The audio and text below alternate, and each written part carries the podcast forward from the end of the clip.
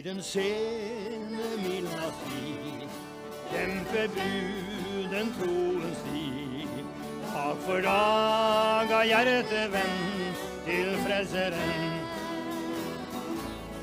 Ja, mens hun våker og hun ber, imot himmelen hun ser. For han har sagt at han vil komme snart igjen.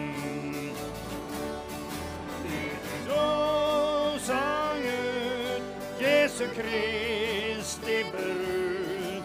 Maranata, Herren kommer meget snart.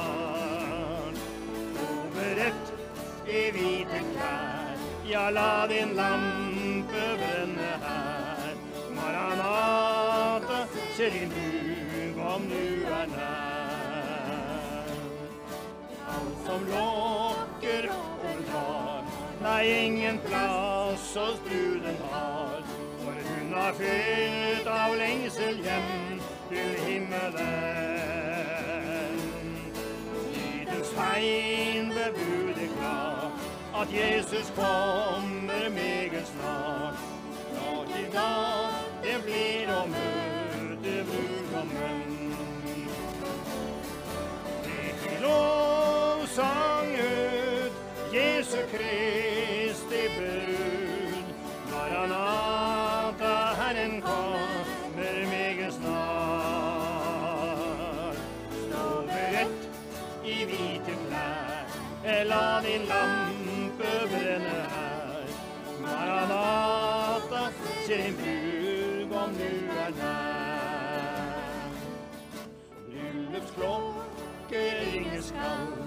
for bruden hjem til himmelens hav. For hun skal løftes bort fra jorden, sorg og ved. Og da er troens kamp forbi, for hun er evig frelst og blid. Maranata, snart vil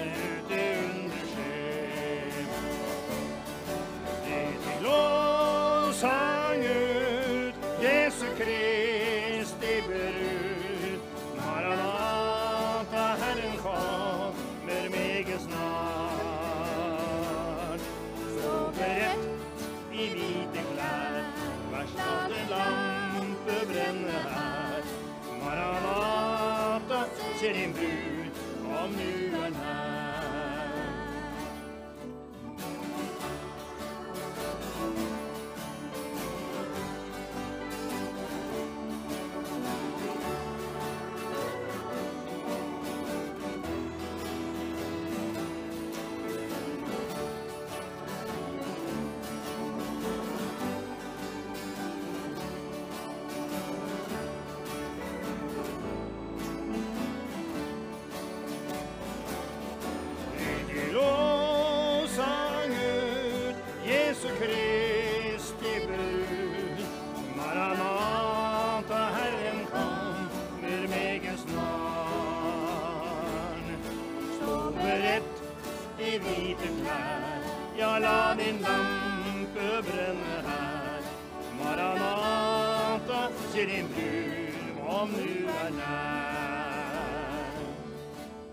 Som lokker og bedrar.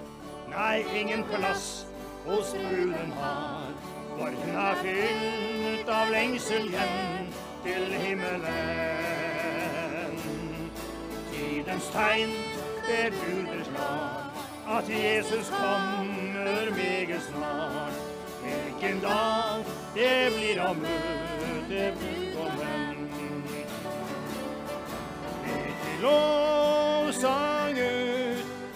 Jesu Kristi brud. Maranata, den kommer meget snart.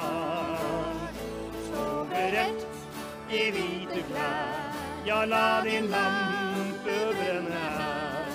Maranata, se din brud, kom du er nær. Nå åpner vi i første Korinterbrev, i det 15. kapittel, og leser noen vers der hvor det står slik fra det første vers i 1. Korinterbrev, kapittel 15, vers 1. Men jeg ber først. Kjære Herre Jesus. Vi er innenfor ditt hellige ansikt. Vi takker deg for du er nær, fordi du kan og du vil hjelpe å åpenbare din storhet for oss alle sammen. La Den hellige ånd virke over gjennom ordet og over våre hjerter og tanker. I Jesu navn. Jeg ber og takker deg. Amen. Første Korinterbrev 15, vers 1. I Jesu navn. Jeg kunngjør dere, brødre, det evangelium som jeg forkynte for dere, det som dere også tok imot, som dere også står fast i. Ved det blir dere også frelst, dersom dere holder fast ved det ord jeg forkynte dere, om dere da ikke forgjeves er kommet til troen. For jeg overgav dere blant de første ting det som jeg selv mottok, at Kristus døde for våre synder etter Skriftene, og at han ble begravet, og at han oppsto på den tredje dag etter Skriftene. Så står det en rekke vers videre. Jeg bruker ikke tid på å lese det, men det her beretter han videre hvordan så mange i ettertid så den oppstandende Jesus. Ved ett tilfelle, sier han, så var det mer enn 500 brødre Jeg tror jo også at det var søstre der. Som så ham på ett et sted samtidig. Av dem, sier han, er de fleste enda i livet. Men han sier sist av alle ble han også sett av meg, som det ufullbårne foster. Og så beskriver han sin fortid som forfølger av Guds menighet, og hvordan Gud forbarmet seg over han og ga han nåde. Han, han legger til av Guds nåde er jeg det jeg er, og hans nåde mot meg har ikke vært forgjeves. Nå må det vel forstås slik at fordi Paulus, når han tar opp dette, så er det et åpenbart problem også i Korint, som i andre menigheter, hvor det var kommet inn en forkynnelse om at det fins ingen oppstandelse fra de døde.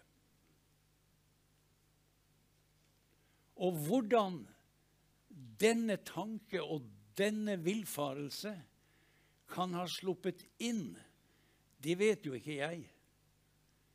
Men kan det ha vært saduseerne som har fått talerstol og vitnemulighet i både Korint og i de andre menigheter som Paulus enten har eh, startet eller vært med på å betjene?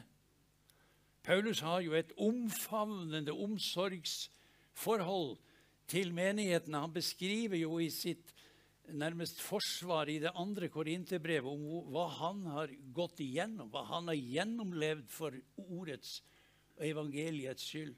Så sier han på slutten foruten alt annet har jeg ennå det daglige Nå siterer jeg 1930 i oversettelsen. Det daglige overløp for alle menighetene. Han hadde en menighetsbevegelse som han bekjente. Ser du det? Ja. Og dette ga han ikke slipp på. Selv de menighetene han ikke hadde vært med på å, å, å få etablert, f.eks. Galatia og Kolossermenigheten. Eh, og alle de, de, andre. Han kjente omsorg. Han sendte sine brev. Han hadde kontakten med dem. Og nå bekymrer det han at den villfarne lære den er egentlig så, så åpenbar feil, så kanskje, så kanskje det eh, på en måte ikke var så påtrengende å skrive så mye om det, men han bruker altså et helt kapittel mot slutten av første Korinterbrev, altså det 15. kapittelet, hvor han går imot denne lære tydelig, med skriftlig bevis og med åndskraft og åpenbaring. Og så resonnerer han overfor dem som er kommet i faresonen, og for så vidt også overfor dem som har ledet andre ut i en slik faresone. Han sier ifra det tolvte vers her Men når det blir forkynt om Kristus, at han er oppstått fra de døde, hvordan kan da noen blant dere si at det ikke er noen oppstandelse fra de døde? Det er log logisk umulig, mener han. For videre, dersom det ikke er noen oppstandelse fra de døde, da er heller ikke Kristus oppstått. Det henger altså sammen. Oppstandelsen som Guds ord eh, taler om, og som Jesus også underviste om, vi skal komme inn på det, den har sin rot i Skriften. Og hvis ikke det fins en oppstandelse fra de døde, da er heller ikke Kristus oppstått. Men er Kristus ikke oppstått, da er vår forkynnelse intet, og den tro dere har, er intet. Da blir vi stående som falske vitner om Gud, for vi har vitnet mot Gud at han har oppreist Kristus, noe han altså ikke har gjort dersom det er så at de døde ikke oppstår. Fikk du med deg dette? Ja, for det er ganske, det er ganske Samtidig som det er tindrende klart, så er det faktisk vanskelig å, å gripe de enkelte ledd i denne bevisføringen.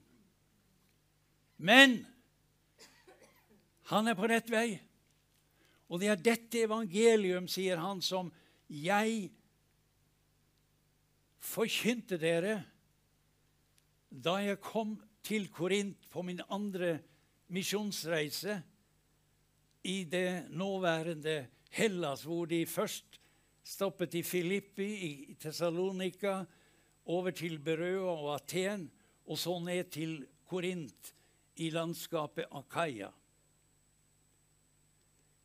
Dette blir dere også frelst ved, dersom dere holder fast ved det ord jeg forkynte dere om dere da ikke er forgjeves er kommet til troen.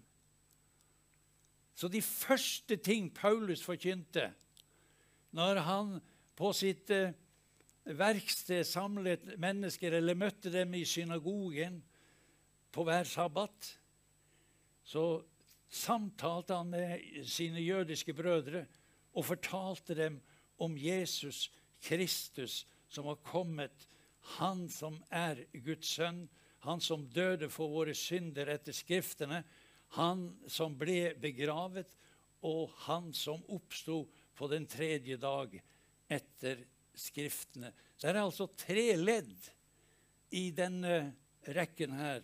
Kristus døde for våre synder etter Skriftene. Han ble begravet, og det var naturligvis en forutsetning for at det kunne finne sted en oppstandelse. Ja, så det ene knytter seg til det andre og danner denne sterke overbevisning som Paulus har når han har gått igjennom, som vi nettopp var innom, dette at hvis ikke det fins en oppstandelse, ja, så er heller ikke Kristus oppstått. Og han fortsetter i det 16. vers.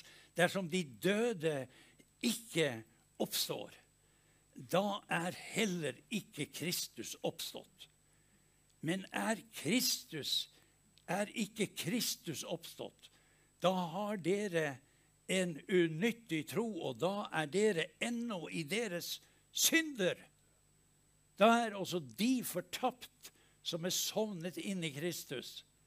Har vi bare i dette liv satt vårt håp til Kristus, da er vi de inkverdigste av alle mennesker.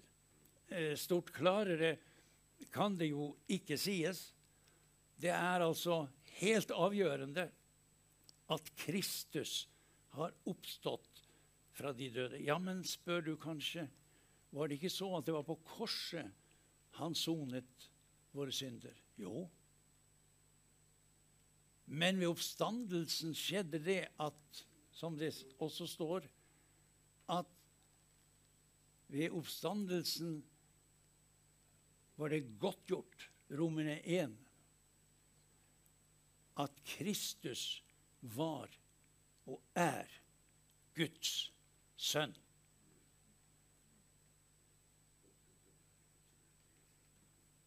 Og Derfor så kan han, når han kommer til det 20. vers Han hadde jo ikke 20 vers da, eller versinndelingen i Bibelen, men vi har den.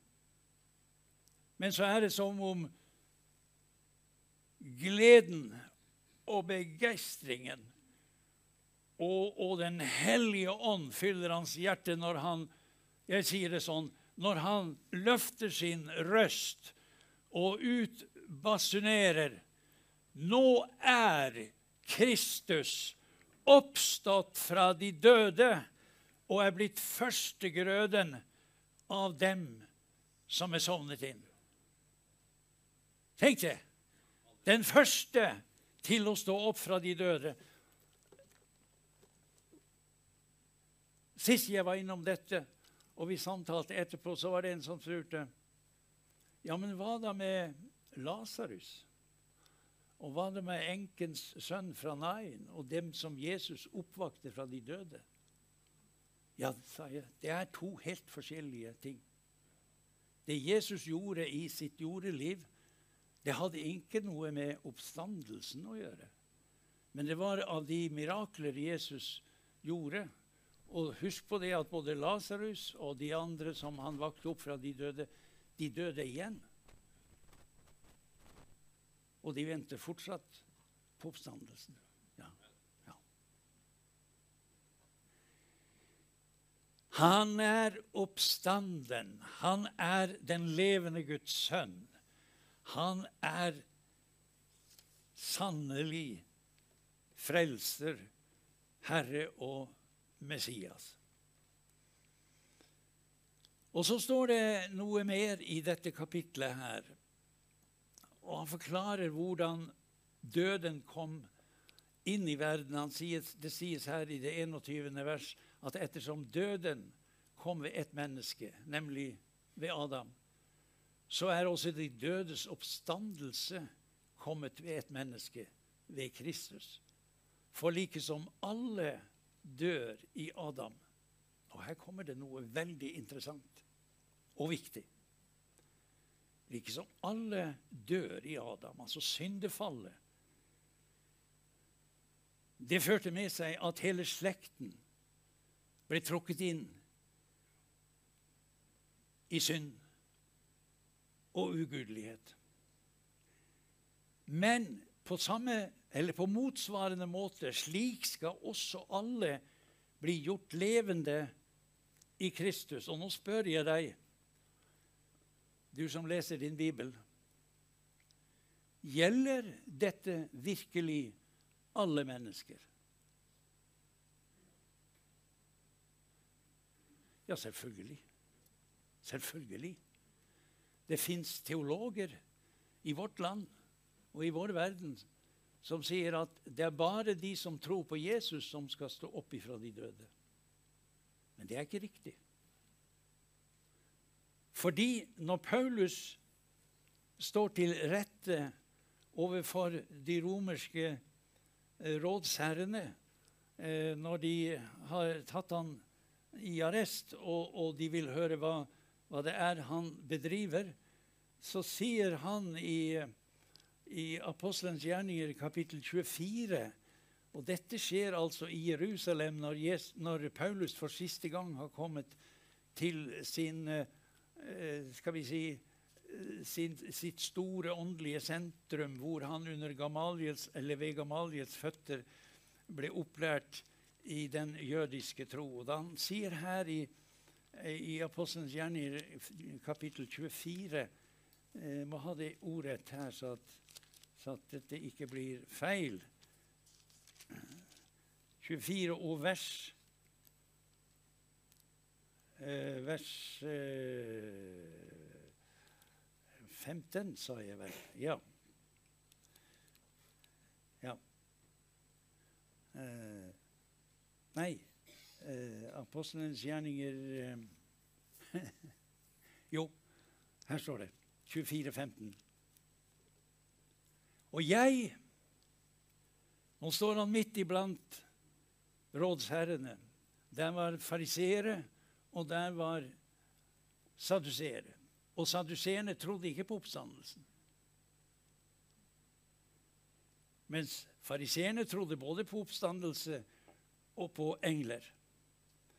Jeg, sier han, har det håp til Gud som også disse selv venter på, at det skal finne, en sted, at det skal finne sted en oppstandelse både av rettferdige og urettferdige.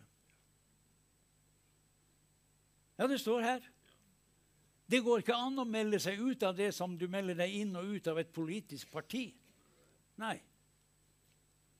Det er en livsskjebne som alle mennesker er underlagt, og jeg tror at mange ikke tenker særlig dypt over dette, eller i det hele tatt tror på dette.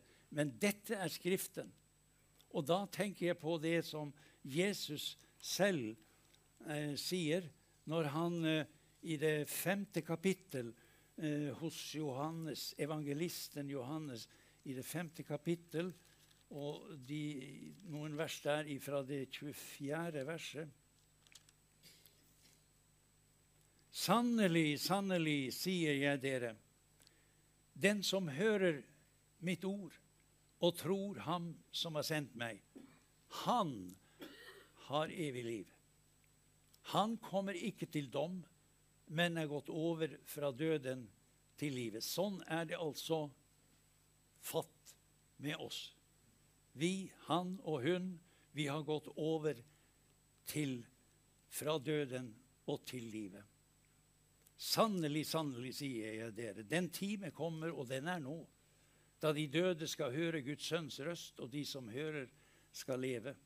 Og like som Faderen har liv i seg selv, slik har han også gitt Sønnen å ha liv i seg selv.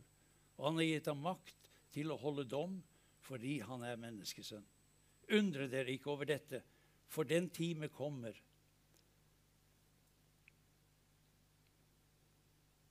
Ja, jeg er ikke borte. Jeg bare lar dere tenke.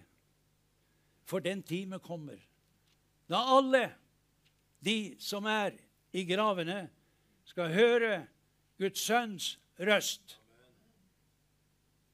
Og de skal gå ut, de som har gjort godt til livets oppstandelse, men de som har gjort det onde til dommens oppstandelse.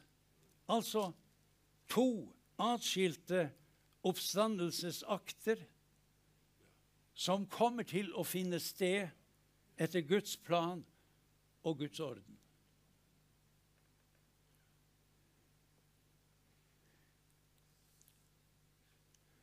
Noen til livets oppstandelse, der hører vi til. Halleluja. Når han kommer på skyen og lar sin røst høre, da kommer du enten du er våken eller du sover, Enten du står ved ditt daglige gjøremål, eller du sitter sofaen, i sofaen eh, i din egen stue, og røsten lyder, så hører du signalet. Han kaller sine får ved navn. Halleluja. Det ikke, jo, det er en basunrøst, står det. Men den har en slik effekt at du hører ditt navn og han kaller sine får ved navn. Mine får hører min røst. Halleluja.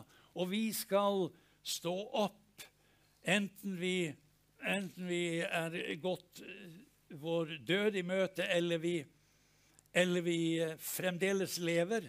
Eh, så hører vi røsten, og så opplever Eh, vi oppstandelsen, slik Paulus gjør rede for det i første Tessalonikerbrev. Vi har snakket så mye om dette, men jeg gjentar det.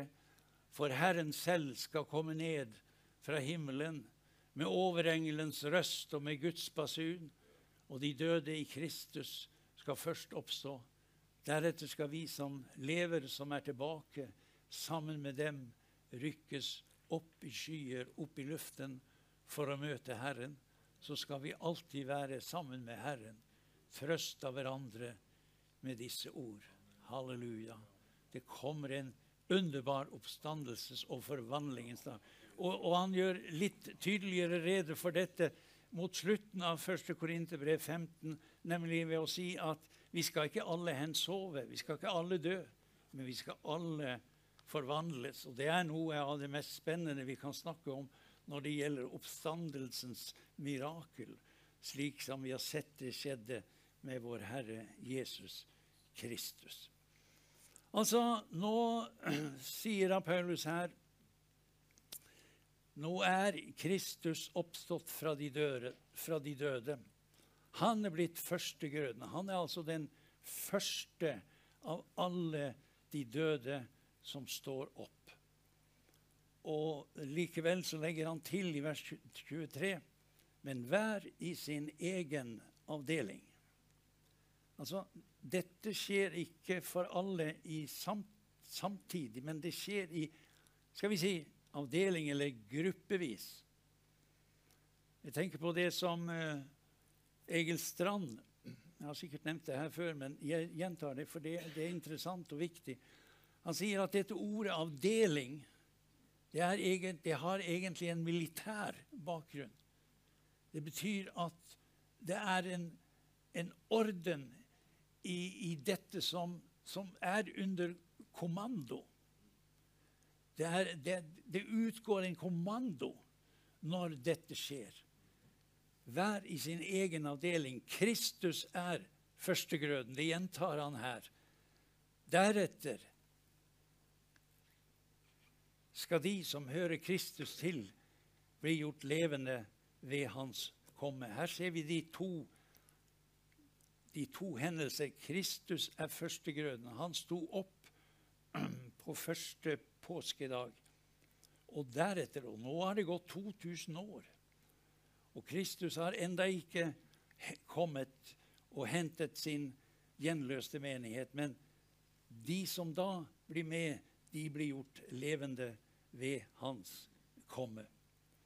Men nå har jeg lyst til å ta dere med til Matteusevangeliet i, i det 27. kapitlet og i beretningen om Jesu død og det som skjer i forbindelse mens, mens eh, når, han, når, han, dør, og, og, og hele den, den, hendelsen der, den har jo en veldig, en veldig effekt på mange måter. Det er altså i Matteus 27 og vers 50.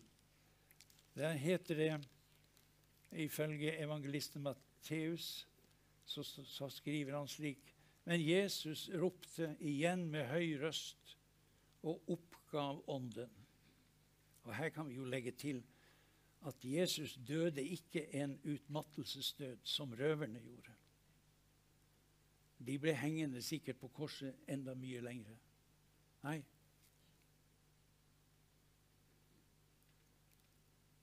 Han satte Nei, så står det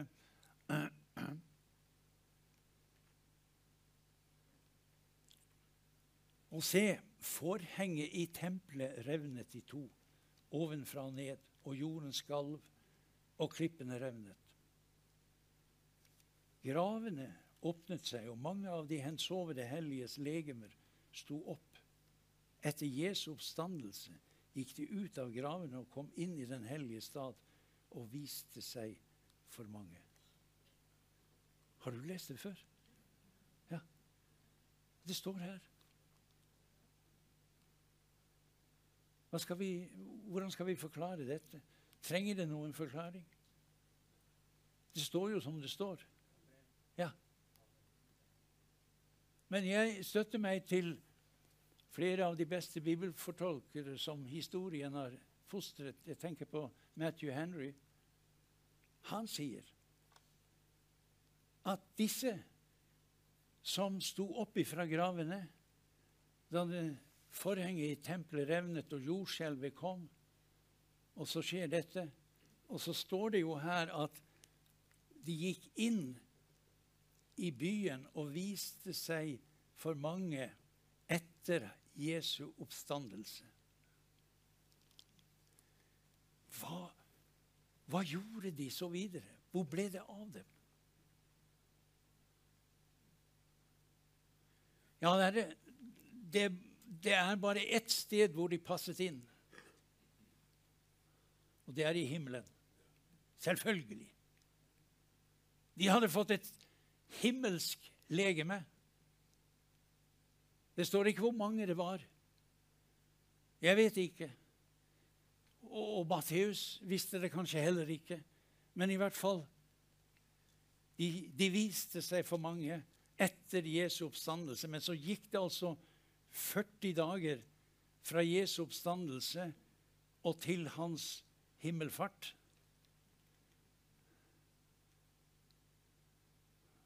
Og jeg lurer på om det er disse salmedikteren tenker på i påskesangen. Skal vi se Påskemorgen slukker sorgen.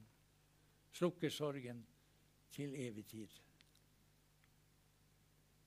Og så snakker han om disse skarene som opp de farer. Opp de farer mot uh, til Gud. Eller, eller ja. Uh, ja. Men det er ikke så mye å undres på eller spekulere på. Men Jesus er fremdeles førstegrøden. Og de fulgte i tilfelle sammen med ham. De kunne ikke gå foran ham. Nei, de måtte følge i hans ledtog. Han var deres store leder. Og, og de tok sin plass i Guds paradis, hvor alle de døde i Kristus nå befinner seg. Har du adressen dit, så skal du også få komme dit. Har du kjøpt billetten, så når vi dit. Halleluja. Når han kommer. Når tiden er inne. Prise Gud. Og Jeg må ha med noe til her før jeg runder av. Men altså, betydningen av Jesu oppstandelse, den utdyper jo Paulus videre i dette kapitlet, i det 15. kapitlet i um, første Korinterbrev. Men jeg tenker på det som, det som står i, i Lukas 24, når Jesus forteller at fra Jerusalem av skal evangeliet forkynnes for all skapningen. Eh, og dere skal bli i byen eh, inntil dere får kraften ifra det høye. Og dere er vitner om dette. Ja. Og så sies det i Johannes 15, i de siste, to siste versene, så er det vel det at det står når Jesus underviser om Den hellige ånd Når, når Den hellige ånd kommer, skal han eh, veilede til hele sannheten, og han skal vitne om meg. Men dere skal også vitne, for dere har vært med meg fra begynnelsen. Legg merke til denne tilleggsopplysningen. Fra begynnelsen. Fordi når vi da går til, Luke, nei, til uh, Eh, apostlenes gjerninger 15, og Peter får det for seg at det bør velges en ny apostel i Judas' sted, så begrunner han Det var jo under de ti dagene fra himmelfarten og til Den hellige ånd kom på pinsedag. Og Jeg skal lese det akkurat sånn som det står her. For det, det, det, det står jo helt tydelig her at det står skrevet i Salmenes bok, la, en, la hans bosted, Det er om Judas. og han som forrådte Jesus. La hans bosted bli øde, og la ingen bo der. Og videre la en annen overta hans tilsynsembete. Derfor bør en av de menn som fulgte med oss hele den tiden mens Jesus gikk inn og ut blant oss, like fra han ble døpt av Johannes til den dag han ble tatt opp fra oss, en av disse menn bør sammen med oss være vitne om hans oppstandelse. Det er vitnesbyrdet om Jesu oppstandelse som autoriserer enhver som skal si noe om Jesus. Hvis du ikke tror på Jesu oppstandelse, så har du ikke rett til å si noe om Jesus. Og dette sier jeg til biskoper og pastorer og prester i vår tid som fornekter hans oppstandelse. Ja. De har ikke lov å uttale seg. Nei. Nå blir jeg streng. Fordi at dette er sentralt i det apostoliske pastorat, om vi kan si det på den måten. Det er, det er begrunnelsen for at vi er vår Herre Jesu Kristi vitner.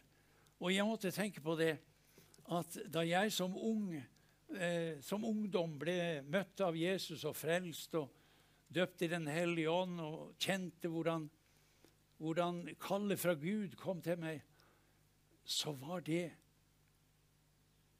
til å bli, eller om å bli, et Herren Jesu Kristi vitne.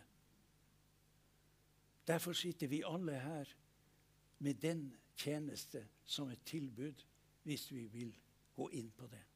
Vitne om hans oppstandelse, om hans seier. Ja, Paulus går videre i kapittel 15 i 1. Korinterbrev. Jeg skal også gjøre det, for jeg må, jeg må snart eh, komme til en runding her. Men han sier i, i vers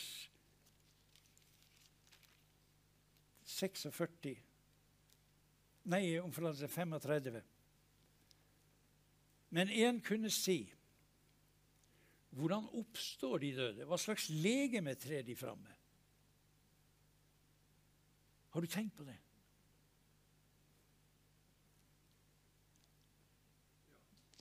Du dåre, sier han. Det er jo ikke det oss, heldigvis. Det er til korinterne. Det du sår, får ikke liv uten at du dør. Og det du sår, er ikke det legeme som skal bli, men et nakent korn, om det nå er av hvete eller av et annet slag. Men Gud gir det et legeme slik han vil. Hvert frøslag sitt, får sitt eget legeme.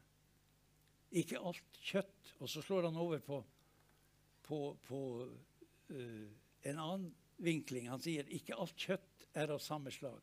Et slag er i mennesker, et annet i fe, et annet i fugl og et annet i fisk. Og Dette sier han for å legge en, en grunn for det som nå kommer. Og det finnes det finnes himmelske legemer og jordiske legemer. Ja. De himmelske legemer har én glans, de jordiske en annen. En glans har solen, en annen månen og en annen stjernene. Stjerner skiller seg fra stjerner i glans. Slik er det også med de dødes oppstandelse. Det blir sådd i forgjengelighet. Det oppstår i uforgjengelighet. Det blir sådd i vanære. Det oppstår i herlighet. Det blir sådd i svakhet. Det oppstår i kraft. Det blir sådd et naturlig Her kommer det. Det blir sådd et naturlig legeme. Det oppstår et åndelig legeme. Så sant det finnes et naturlig legeme, finnes det også et åndelig legeme.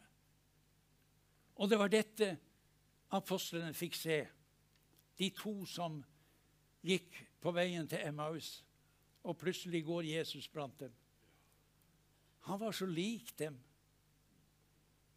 De skjønte ikke hvem han egentlig var, men de innledet Eller de, de, de, de lukket opp for ham i samtalen når han spurte hva er det dere snakker om egentlig. Han gikk jo ved deres side, og det, de kom til Jan hadde en grundig bibelundervisning fra hele Skriften, og det er jo veldig interessant. Han utla for dem i alle skriftene. Det er ikke bare ei bok i Bibelen som snakker om Jesus og Jesu oppstandelse. Nei, det står i hele Skriften, i hele dokumentasjonen. Og så kommer de til Emmaus.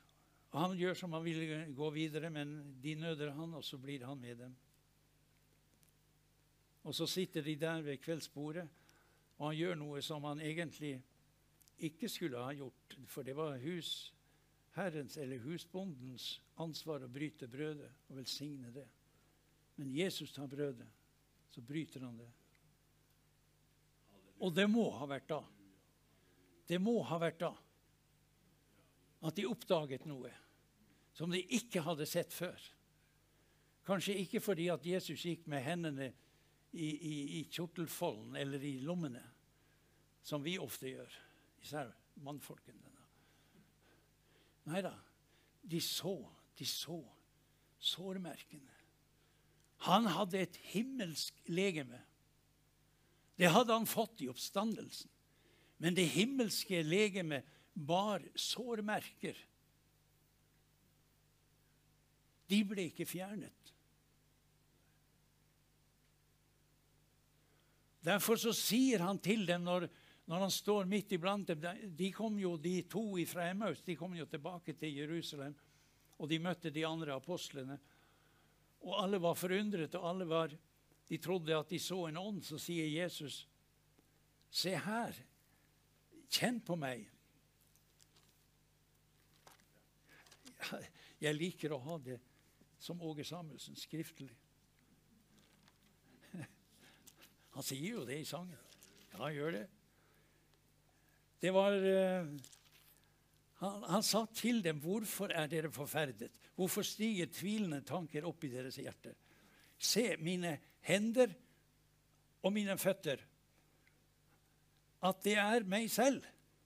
'Rør ved meg og se, for en ånd har ikke kjøtt og ben, slik dere ser at jeg har. Og her har jeg sagt det mange ganger, og jeg våger å si det her i denne uh, forsamlingen. Han sier ikke at en ånd har ikke kjøtt og ben og blod. Det var ikke blod i Jesu kropp etter oppstandelsen. For det blodet rant ut av hans hjerte på korset og det som enda var igjen, tok han med seg da han, ifølge Hebrevbrevet 9, vers 12, gikk gjennom et større og fullkomnere telt, som ikke var gjort med hender, og som ikke er av denne skapningen, inn i selve helligdommen, i himmelen, ikke uten blod, men med sitt eget blod gikk han inn i helligdommen, i Guds evige rike, og fant en evig forløsning. Hvilken forløsning var det? Jo, det var den som Gud hadde tilveiebrakt fra før verdens grønnvoll var lagt, og før noe menneske var skapt. Og før noe var kommet til. Ja, Der lå det og ventet, men det måtte ha en utløsende kjøpesum. Og han kjøpte oss fri. Halleluja. Han betalte prisen. Han fant Dette ordet 'fant' i Hebrevbrevet 9,12 oversettes ulikt forskjellige, i forskjellige bibeloversettelser. Noen steder står det at han vant en evig forløsning. Men det er, tror jeg, feil. For det var på korset han vant. På korset vant han over djevelen og alle hans herskarer. Han avvæpnet makten og myndigheten. Han stilte dem opplyste skue på korset. Men han fant det som Gud hadde tilveiebrakt, og som lå og ventet på den fortapte menneskeslekt, hvor i alle Guds goder ligger det vi har bruk for i dette liv og i den, i den, i den kommende verden. Ja, Eh, Se mine hender og mine føtter. Og da han hadde sagt dette, viste han dem sine hender og sine føtter. Men da de enda ikke trodde for glede, undret og undret seg, sa han til dem, har dere noe å spise? Legg merke til at det er Jesus som kommer med denne utfordringen. De ga han da et stykke stekt fisk og noe av en honningkake. Og han tok det og spiste det mens de så på. Ja. Et himmelsk le, et åndelig legeme som Gud har beredt for oss alle. Og det er i dette legemet vi skal fylle våre plasser ved det lange, himmelske festbordet. Og Herren selv skal binde opp om seg og gå rundt og betjene oss. Han som hang på korset, han som døde for våre synder etter Skriftene, han som gikk igjennom all smerte og all kamp, og som, og som vant en evig forløsning, og som med sitt blod utløste og fant denne evige forløsningen hos Gud. Og når det var gjort, da tror jeg vi kommer til det Peter skriver om da han gikk ned i dødsriket. Han hadde fått nøklene til døden og til dødsriket. Og han går ned og låser opp. Det var to avdelinger den gang. Og når teologer i vår tid sier at Lukas 16 om Lasarus og den rike mann er en lignelse, så tar de feil. Fordi det er ikke en lignelse, men det er en beskrivelse av slik situasjonen var før korset, før Golgata, før Jesus døde. Men etterpå så er bildet et annet. Han sier til røveren som allerede var kommet i de rettferdiges avdeling, og til Noah og Moses og Abraham og Adam og alle de som trodde på Han som skulle komme. Og så tok han dem med seg, og så førte han dem inn i himmelen. Og jeg tror, som Paulus eh, forteller oss, at han var innrykket, han var bortrykket til den tredje himmel. Han sier direkte at det var til paradis. Og så hadde de åpningsfest. Kan vi si det på så menneskelig måte? Ja, han åpnet paradis. Halleluja! Halleluja! Halleluja! Han kunne det. Han er den førstefødte av alle oss andre. Vi er i hans ledtog, og vi skal være med ikke bare å fylle paradis, for der er alle våre kjære, dem vi måtte ta farvel med. De er der til oppstandelsens dag. Og jeg syns det er så vakkert når, når denne samme kjære apostelen Paulus beskriver til menighetene i Korint, når han sender sitt andre brev, så skriver Paulus om vårt himmelske legeme som et hus. Ja. Han, han, sier innledningsvis at om enn vårt jordiske legemes hus nedbrytes, så har vi en bolig hos Gud. Vi har et legeme hos Gud. Ja. Det er der. Og, og vi, vi, sukker, sier han, og vi lengter ikke å bli avkledt, men vi, vi lengter å bli overkledt, å bli ikledt. Han ventet på bortrykkelsens dag, for den som blir avkledt, han går til graven. Men den som blir overkledt og ikledt, han går til himmelen uten å gå gjennom graven. Halleluja! Ja, ja, det er mine tanker. Og, og jeg, jeg, gleder meg utrolig hver gang, og det går ofte for seg, når jeg takker Gud for at jeg er frelst, at jeg ble frelst i de unge år, har fått levd et langt og interessant og godt liv. Men jeg har altså det beste igjen. Ja. Vi har det beste igjen. Det er ubeskrivelig, det som venter oss når vår Herre Jesus Kristus kommer.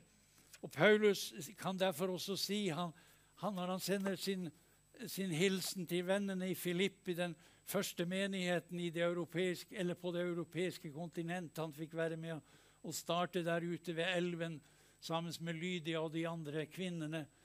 Det begynte i spe, men sannelig det vokste fram til en utrolig livskraftig menighet som hadde omsorg for Paulus på en helt unik og spesiell måte.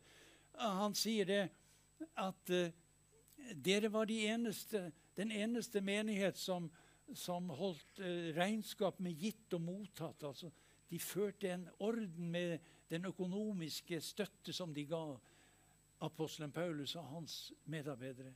Men han sier her i det første kapitlet og i det 25. vers Filippebrevet er jo skrevet fra, fra fangenskapet i Rom.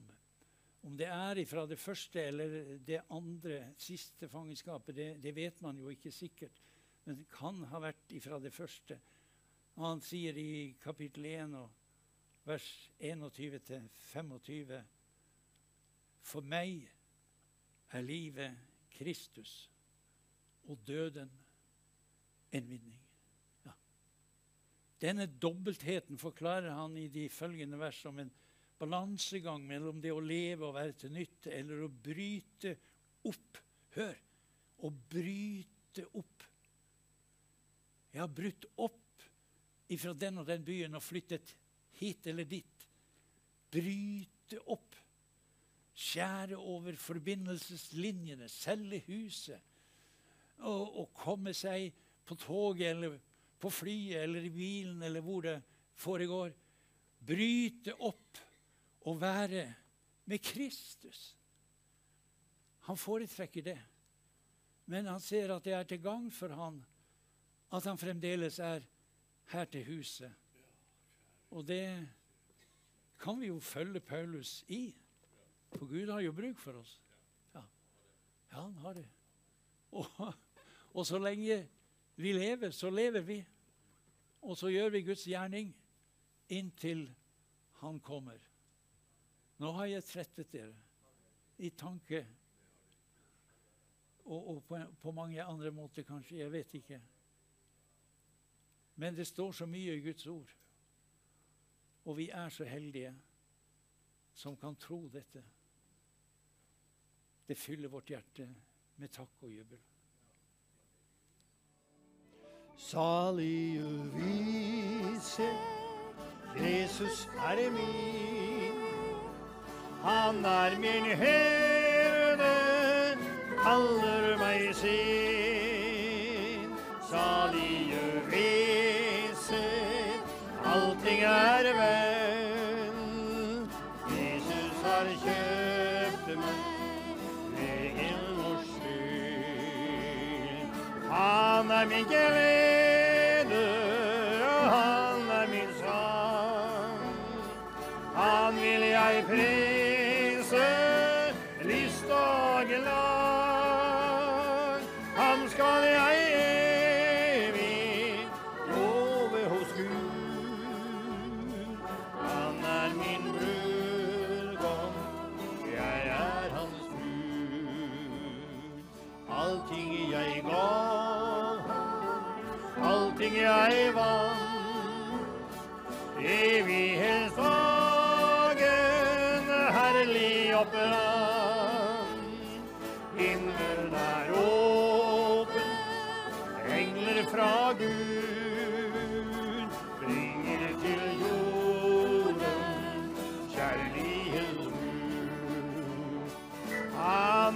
glede, han er min sang.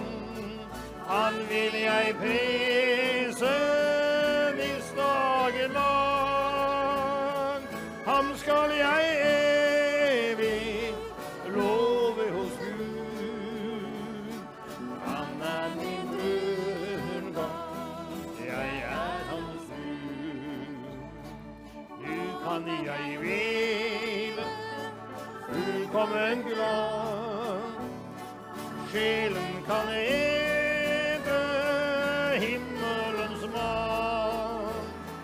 Hjertet er renset, så har han tatt. Selv er jeg intet, Jesus til dag. Han er min glede,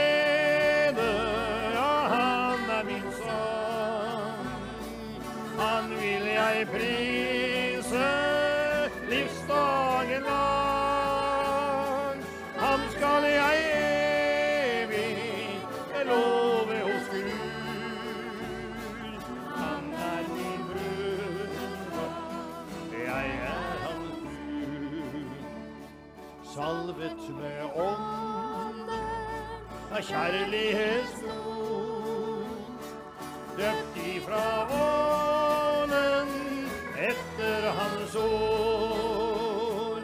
Ild på min tunge, la ild i min vann. Han har meg fylt med kjærlighetsvann. Han er min glede,